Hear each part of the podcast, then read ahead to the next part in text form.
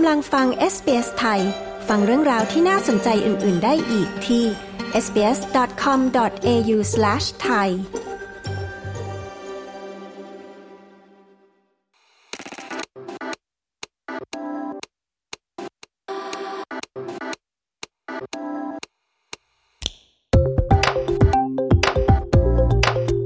ไปทำความรู้จักกับทีมไทยที่เข้าแข่งขันไอเดียธุรกิจ กับโครงการ Genesis Program จัดโดยมหาวิทยาลัยซิดนีย์ผู้ชนะจะได้เงินรางวัล 30,000 ดอลลาร์ และรางวัลอื่น ๆ อีกมากมายนะคะ ไปพูดคุยกับคุณฉันชนกทัชทรงธรรม คุณวิทวิน ไกรเสถียรไพศาล และคุณสืบตระกูลกองเรืองกิจที่ลงแข่งในชื่อทีมคอลลาโบค่ะ ดิฉันชลดากรมยินดี SBS ไทย รายงานค่ะ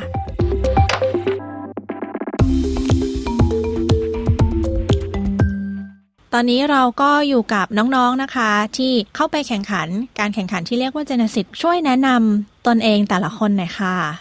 สวัสดีค่ะอลิสค่ะ ก็อลิสเป็น Data Analyst นะคะ อยู่ใน Financial Services Industry ของออสเตรเลียมาประมาณ 7 ปีแล้วค่ะ แล้วก็เคยทำงาน Big Four ด้วยแต่หลักๆ ก็คือทำอยู่ในวงการ Data เนี่ยแหละค่ะ สวัสดีครับ ชื่อเวิร์นะครับ เป็น Software Engineer ครับ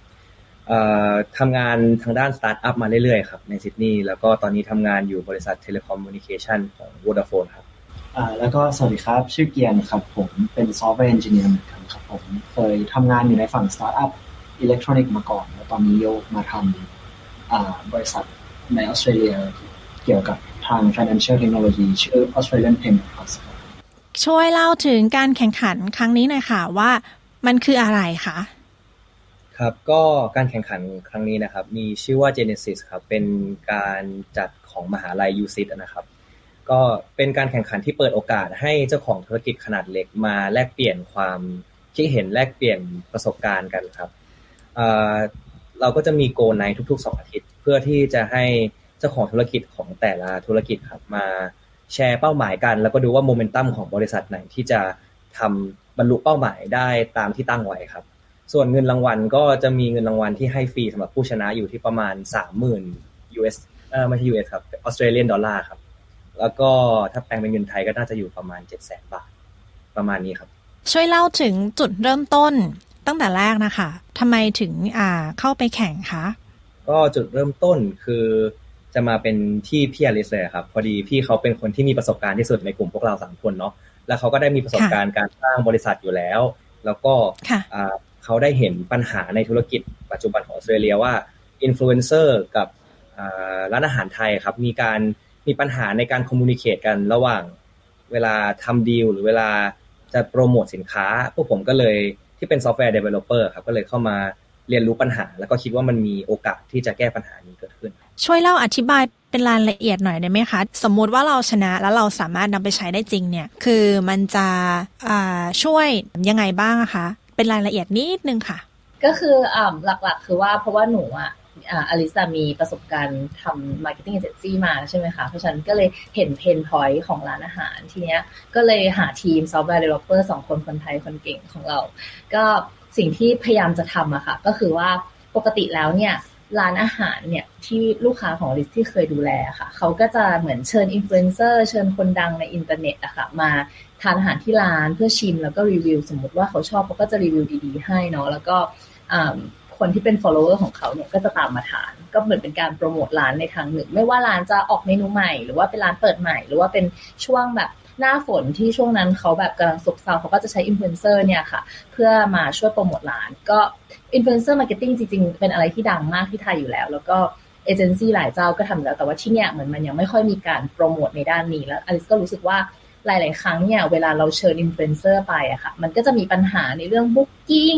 ร้านอาจจะลืมลงเวลาบ้าง หรือว่าพอร้านอ่าเปลี่ยนพนักงานหรือว่าเปลี่ยน roster พนักงานพนักงานก็จะไม่ได้สื่อสารกัน แล้วก็กลายเป็นว่าพอเชิญอินฟลูเอนเซอร์ไปเนี่ย ทางร้านก็ดูแลเขาไม่ดีพอดูแลเขาไม่ดีก็กลายเป็นว่าแทนที่เขาจะรีวิวเราดีๆ ก็เสียชื่ออีก เพราะฉะนั้นเนี่ย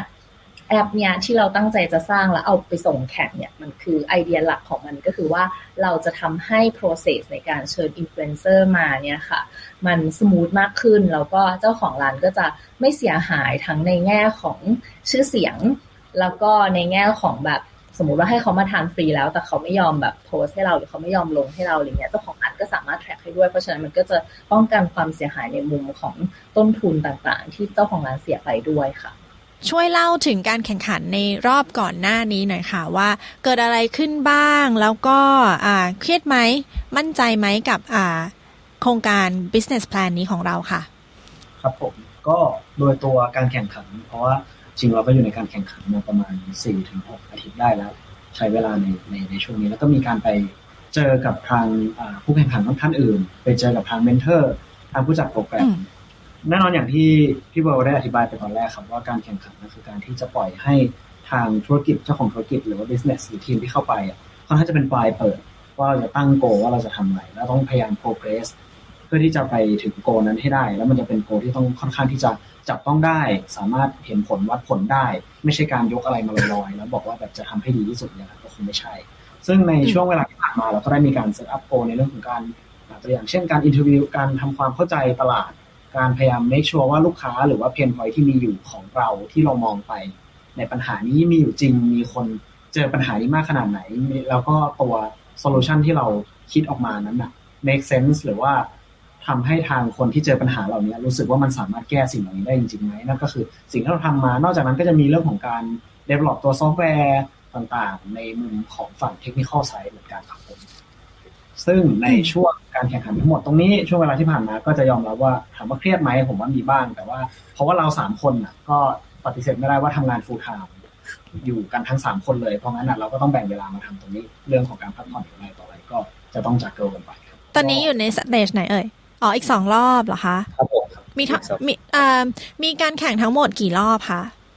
มันจะเป็นอย่างนี้ครับ คือตัวโครงการพอเริ่มมาปุ๊บจะมีการเขาเรียกเขาจะใช้คำว่าโกไนสิ่งที่เกิดขึ้นของโกไนคือการที่แต่ละทีมตั้งมาว่าสองอาทิตย์นี้จะทำอะไร แล้วเราก็พยายามทำให้ได้แล้วเราก็ไปอัปเดตโปรเกรสจะมีอย่างนี้ทั้งหมดสามครั้ง แล้วพอครบสามโกไนแล้วอะครับเขาก็จะคัดเลือกถ้าจำไม่ผิดจะเป็นห้าทีม เข้าไปเป็นฟิแนลพิชสำหรับรอบสุดท้ายอีกครั้งหนึ่งอ๋อ แล้วคือตอนนี้เราผ่านโกไนมาแล้วสองครั้งหรือเปล่าคะ หรือว่า ใช่ใช่ครับตอนนี้เราเพิ่งจบไปสองโกไนเหลืออีกหนึ่งโกไนแล้วเราจะดูกันว่าเราได้เข้ารอบสุดท้ายหรือเปล่าคุณกำลังฟังรายการ SBS ไทยกับดิฉันชลดากรมยินดีนะคะ เรากำลังพูดคุยกับทีมคอลลาโบค่ะ ทีมคนไทยที่ลงแข่งไอเดียธุรกิจ ซึ่งจัดโดยมหาวิทยาลัยซิดนีย์ที่ออสเตรเลียค่ะ แล้วเรารู้ไหมคะว่าทั้งหมดเนี่ยมีกี่ทีมที่เข้าเข้ามาแข่งขันตั้งแต่แรกอะค่ะ ถ้าผมจำไม่ผิดตอนนี้สิบทีมครับ ค่ะก็คือว่าตอนแรกอะเขาจะให้สมัครผ่านออนไลน์ก่อน ก็คือให้ส่งคลิปวิดีโอในการแบบพิชตัวเองอะค่ะ ซึ่งอันนั้นก่อนหน้านั้น ถ้าจำไม่ผิดรู้สึกจะมี 40ถึง60 ทีมถ้าจำไม่ผิดนะคะ แล้วก็คิดว่าคัดเลือกมาจาก 200 กว่าทีม แล้วก็ผ่านประมาณ3ถึง40 ทีมใช่แล้วก็เข้ามา แล้วก็เขาก็เลือกเข้ามา goal night ก็คือ ไม่ใช่ทุกทีมที่ส่งมาสมัครจะได้มาผ่านกระบวนการตรงนี้ ก็คือเขาก็จะเลือกมาสิบทีมให้มาผ่านสาม goal night แล้วก็เลือกอีกทีห้าทีม เพื่อไปสุดท้ายค่ะ ก็สรุปเท่ากับว่าเหลืออีกสองครั้ง ใช่ใช่ค่ะตอนที่เราอ่า entering เนี่ยเราได้เห็นไอเดียของทีมอื่นไหมคะ หรือว่าเราไม่ได้เห็นอ๋อได้เห็นทีมอื่นเขาเป็นไงบ้างอะอันนี้อยากรู้ ตอนเริ่มตั้งแต่เริ่ม stage แรกที่ submit เข้ามาแล้วยังไม่ได้เข้ามาถึงถูกเลือกเป็นสิบทีมสุดท้ายเราสามารถเข้าไปดูโปรแต่ละทีมที่โพสธุรกิจไอเดียต่างๆ ของตัวเองได้อยู่แล้วตั้งแต่ตรงนั้น แต่ว่าแน่นอนพอเข้ามาแล้วพอเรามา เจอกันต่อหน้า แล้วเรามี mentor ที่คอย support เรามี community ของการโครงการที่คอยช่วยเหลือ แล้วก็ให้คำปรึกษาตรงเนี้ยเราก็ได้เห็นทีมอื่น แล้วก็เห็น progress ของเขาด้วย ในอ่าอย่างเช่นมีทีมหนึ่งชื่อว่า everyday zero ทีมนี้ครับเขาเป็นไอเดีย business ของการที่ว่าเขาอะสร้างอ่าเป็นเหมือนเป็นอุปกรณ์ขึ้นมา เป็นอยู่ตรงหน้าถังขยะ เพื่อที่จะแล้วใช้กล้องมีกล้องวิดีโอในการถ่ายออกมา แล้ว ใช้ AI ในการแยกว่าถ้าเช่นสมมติว่าพี่ถือขยะแล้วเดินไปตรงข้างหน้านั้น มันจะ analyze แล้วมันจะบอกว่าขยะเนี้ยต้องแยกยังไง ต้องเอาไปไว้ในถังสีไหน แล้วมันก็จะมีสีถังลายตรงหน้าเลย ซึ่งอันนี้ครับก็เป็นไอเดีย business ของการที่เขาพยายามจะไปช่วยเหลือกลุ่ม building manager หรือว่าทางอาคารต่างๆนานาในการช่วยจัดการ waste management การจัดการการแยกขยะภายในตึกนั้นครับผม อันนี้ก็เป็นหนึ่งในไอเดียที่ที่ค่อนข้างมี potential สูงในการแข่งขัน ช่วยเล่าถึง mentor หน่อยค่ะ อันตรงนี้คือ mentor นี่คือเขาทางมหาลัยเขาคัดมายังไงคะ เป็นใครบ้าง ส่วนใหญ่จะเป็นผู้ที่มีประสบการณ์นะคะในการปั้นสตาร์ทอัพหรือว่ามี network กับมหาลัยอยู่แล้ว หรือว่าเคยเป็น alumni ของมหาลัย อันนี้อลิสก็เคยถูกอินไว้กลับไปเป็น mentor ให้โครงการอื่นเหมือนกัน ก็คือเราเป็น alumni ที่ทาง USYD เขาเก็บประวัติมาว่าตอนนี้เราไปทำงานอยู่ที่ไหนแล้ว แล้วเขามองว่าเรามีคุณสมบัติมากพอที่จะไปกลับไป mentor นักเรียน เพราะฉะนั้นน่ะ ตอนเนี้ยของโครงการนี้ค่ะเขาก็ใช้วิธีการเดียวกัน ก็คือว่าเขา reach out หา alumni ก่อนที่แบบไปมีประสบการณ์ไปปั้นสตาร์ทอัพมา แล้วก็เขาก็ใช้ network ของ u c เองอะในการ recruit mentor เข้ามาค่ะ แล้วในเรื่องของการ pitch ล่ะคะ ช่วยเล่าถึงการ pitch หน่อยเมื่อกี้บอกว่ามีเวลาในการ pitch เท่าไหร่นะคะ ประมาณ 30-90 วิครับ แล้วแต่แล้วแต่ละกลุ่มครับ แต่ละ goal night จะมีเวลาให้แต่ละทีม เล่าถึงเป้าหมายของตัวเอง แล้วก็เล่าว่าเราสามารถบรรลุเป้าหมายนั้นได้ขนาดไหน มี bonus goal ที่เราบรรลุเกินเป้าหมายที่เราวางไว้ไหมอะไรเงี้ยครับ หรือว่าถ้าไม่บรรลุเกิดอะไรขึ้น อย่างเช่นมี challenge ในการที่เราจะบรรลุหนึ่งในเป้าหมายที่เราเซตไว้เพราะอะไรหรือว่าเราเปลี่ยน decision ที่เรา make ไว้เพราะอะไร มั่นใจกับการแข่งขันรอบต่อไป หลังจากนี้ยังไงบ้างคะเด็กๆ เอาจริง ๆ จากที่เกียนเราเมื่อกี้ทีมเมื่อกี้ที่เกียนยกตัวอย่างมา คือทีมที่เรากลัวที่สุดเลยค่ะใช่ครับว่าเขาแบบมีโปรดักต์เป็นชิ้นเป็นอันแล้วแล้วเขาก็ระหว่างโครงการเขาก็ดันเอาไปขาย ให้ลูกค้าห้าเจ้าแล้วก็สายคอนแทรคเรียบร้อยแล้วอะไรเงี้ยคือ progress เขามันดูยิ่งใหญ่มากเหมือนมันเกิดมาจากไอเดีย แล้วตอนนี้เขาแบบ made sales เรียบร้อยแล้วอะค่ะ มันเลยดูแบบว่า ทีมที่เราค่อนข้างค่อนข้างกังวลเหมือนกัน คือตอนแรกเราก็มาด้วยความมั่นใจ เพราะว่าเราค่อนเราค่อนข้างมีฐานลูกค้าอยู่แล้ว เนื่องจากว่าอลิซาใช้ติดต่อหาฐานลูกค้าเก่าที่เคยทำ marketing agency ใช่ไหมคะ แล้วก็เจ้าของร้านอาหารคนไทยของเราก็ support เรามาก ๆ แบบอยากจะลองใช้แล้วก็ sign นะอยากจะเป็นผู้ทดลองใช้แต่ว่ามันยังอยู่ใน stage แค่ผู้ทดลองใช้อะถ้าเราจะ overcome เขาให้ได้คือเขาไปถึงจุดที่เขาปิดการขายได้แล้วอะค่ะ ใช่ มันก็เลย ใจ ทีมนี้ทีมเดียวทีมอื่น แล้วก็สำหรับอลิสอลิสไม่ค่อยกังวลเท่าไหร่กังวลทีมนี้แหละค่ะสำหรับพอยนี้มีอยากจะเสริมนิดนึงครับ คือว่าในเรื่องเกณฑ์การตัดสินของทางโครงการครับเพราะว่าโครงการเขาให้คนที่มาจากหลากหลายสเตจของธุรกิจบางคนมีลูกค้าแล้ว บางคนยังเป็นแค่ไอเดีย บางคนกำลังติดต่อเซ็นสัญญากันอยู่ เพราะฉะนั้นนะครับ เรื่องของเกณฑ์การวัดหรือการตัดสินน่ะ เขาว่าบอกว่ามันจะเป็นเรื่องของการดูว่าทีมนั้นๆน่ะ มีโมเมนตัมขนาดไหน เช่นถ้าสมมติเราบอกว่าบริษัทบริษัทแรก มีลูกค้าแล้ว เพราะงั้นอะ goal ของเขาที่เขาเซ็นในแต่ละครั้งมันก็จะต้อง continue momentum จากฐานล่างที่เขาว่าเขาอยู่ใน stage ที่มี product มีธุรกิจและมีลูกค้า แต่ถ้าสมมติอีกทีมหนึ่งอยู่ในจุดที่กำลัง research ตลาดพยายาม verify ตัว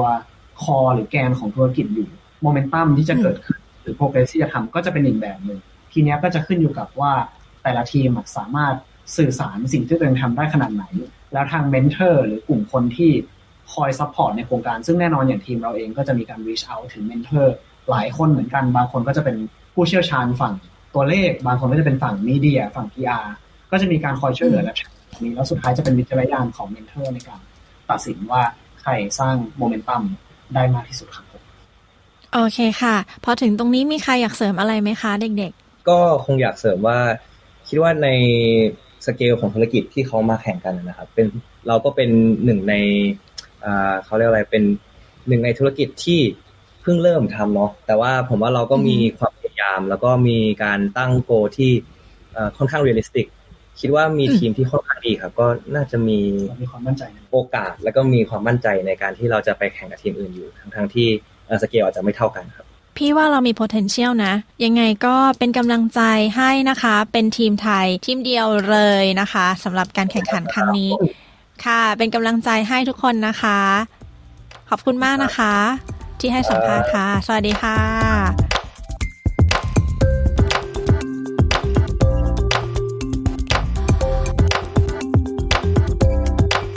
ที่ผ่านไปคือบทสัมภาษณ์ของทีมคอลัมโบนะคะ ทีมคนไทยที่เข้าแข่งขันไอเดียธุรกิจกับมหาวิทยาลัยซิดนีย์คุณอลิส คุณเวิลด์และคุณเกียน ตอนนี้อยู่ในรอบรองสุดท้ายแล้วค่ะ ดิฉันชลดากรมยินดี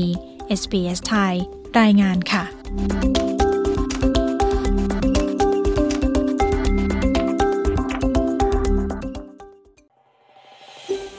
ต้องการฟังเรื่องราวน่าสนใจแบบนี้อีกใช่ไหม